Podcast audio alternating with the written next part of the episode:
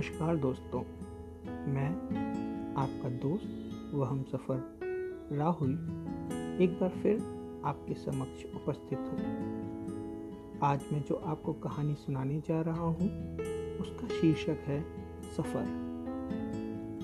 अभी कल ही की बात है, जब मैं अपने पिताजी के साथ आया था कानपुर। ट्रेन से उतरते ही मन में इतने ख्याल दौड़ रहे थे। घर से इतनी दूर कैसे रह पाऊँगा? विक्रम ऑटो में जब तीन की सीट पर चार लोग बैठे तो लगा कि ये क्या तरीका है।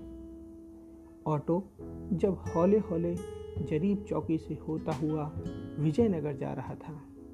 बड़े बड़े गड्ढों में इतने हिचकोले खा रहा था कि जान सूख रही थी। रोड के किनारे गंदगी देखी तो लगा कि क्या मैंने गलत डिसीज़न ले लिया है? क्या मुझे इलाहाबाद ले लेना चाहिए था? घर के भी नज़दीक रहता। इतना असमंजस। दिल बैठ रहा था। पहली नज़र में कानपुर बिल्कुल भी अच्छा नहीं लगा। उसके बाद एडमिशन की प्रक्रिया से गुजरना और वो सीनियर्स का मेडिकल एग्ज़ामिनेशन में मस्ती करना। अंदर ही अंदर डर पैदा कर रहा था। सिलेक्शन की खुमारी अब छू मंतर हो चुकी थी। सीनियर्स का एडमिशन के टाइम स्नैक्स देने के बहाने इंस्ट्रक्शंस देना कि मूछ नहीं होनी चाहिए और बाल एकदम छोटे। ऐसा लगा कि कहाँ फंस गया हूँ। एडमिशन के बाद क्लासेस ज्वाइनिंग का टाइम आ गया। लंबा सफ़ेद लबादा, यानी अप्रैल और सात नंबरी। भागते हुए क्लास तक पहुँचना कि कहीं कोई सीनियर ना मिल जाए और आते जाते हर इंसान को नमस्कार डॉक्टर साहब विश करना, चाहे वो चपरासी क्यों ना हो। ज़िंदगी एक जंग सी थी। सफ़र में मैं अकेला और कानपुर शहर पूरा अनजाना। तभी मुलाकात हुई नितिन से और पाँच मिनट में हम रूम पार्टनर और सच कहूँ तो ज़िंदगी भर के लिए एक दूसरे के भाई बन गए। अब सफ़र में एक से भले दो।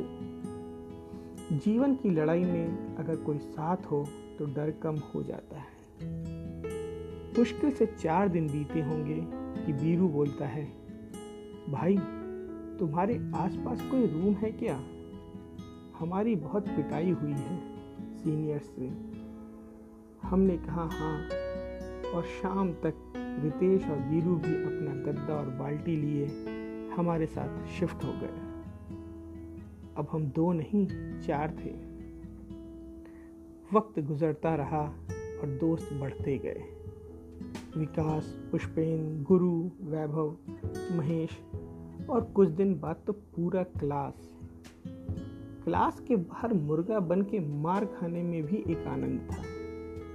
कौन बचा और कौन पिला यही गिनते रहते हैं। मेडिकल लिटरेचर याद करना और सीनियर्स को सुनाना अपने आप में एक थ्रिल था। आज भी याद है जब कुछ लोग मेडिकल लिटरेचर डैश डैश बोल के पढ़ते हैं। सीनियर्स की मैनुअल भरना और एनाटमी के बोरिंग लेक्चर्स झेलना अपने आप में एक टॉर्चर था। डेली शाम चाट और जलेबी। कम था लेकिन क्या हसीन समा था। रैगिंग की कहानियाँ सुनते सुनाते फ़र्स्ट ईयर कैसे निकला, पता ही नहीं चला। सेकेंड ईयर आ चुका था। रैगिंग देने वाले रैगिंग ले रहे थे। एमएल सुनाने वाले उसे सुन रहे थे। अब हम सभी हॉस्टल में शिफ्ट हो चुके थे। बाइक मिलने के बाद आर्य नगर और रेव के चक्कर शाम के शौक थे। हाईवे इन पे चिकन और बाबा की बिरयानी। और ज़िंदगी की सबसे हसीन जगह कॉलेज का कोऑपरेटिव एक ऐसी हरी भरी जगह जहाँ चार दोस्त आपस में चक्कर लस करते दुकान भी डिवाइडेड सी थी। जूनियर मोस्ट माजिद की दुकान पे चाय पीते ताकि सीनियर से बच सकें और सीनियर्स पंडित के समोसे उड़ाते। शायद ही ज़िंदगी में उतना सुकून फिर मिले।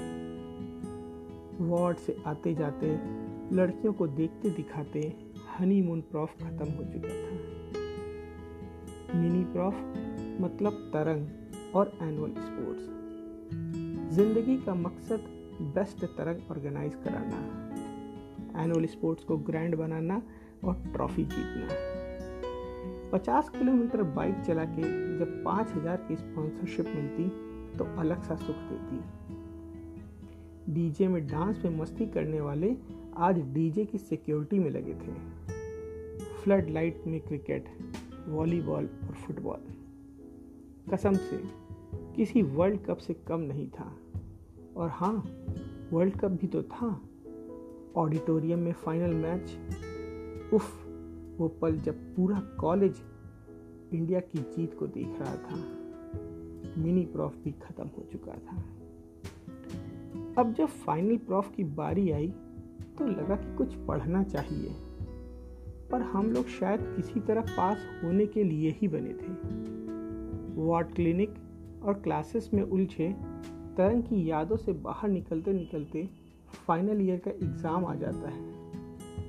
और वो एग्ज़ाम का प्रेशर जब आपको ये लगने लगे कि आपकी लाइफ से तो अच्छी सड़क के कुत्ते की लाइफ है, तब समझ लीजिए कि आपने कॉलेज को सही से जिया है। किसी तरह गिरते पड़ते पास होना और इंटर्नशिप की भागम भाग। मैंने कॉलेज के बाहर से इंटर्नशिप ज्वाइन करने की सोची और नितिन ने भी। हॉस्टल से निकलते वक्त एक एक बंदे से गले मिला और बाइक पे बैठ के कानपुर से लखनऊ को निकल गए। सड़क चमकदार थी। मौसम भी सुहाना था और आँखों से आँसू रुक ही नहीं रहे थे। कानपुर से इश्क हो गया था। ज़िंदगी का सफ़र चाहे कितना भी बड़ा हो, पर ज़िंदा दिली का सफ़र हमने कॉलेज में ही पूरा किया था। एक ऐसा सफ़र जो चंद शब्द में बयां करना मुश्किल है। गम का बादल भी छट जाएगा। ज़िंदा दिली का सफ़र तो तय कर लिया। दोस्तों तुम्हारा साथ हो तो ज़िंदगी का सफ़र भी हँसते हँसते कट जाएगा। धन्यवाद।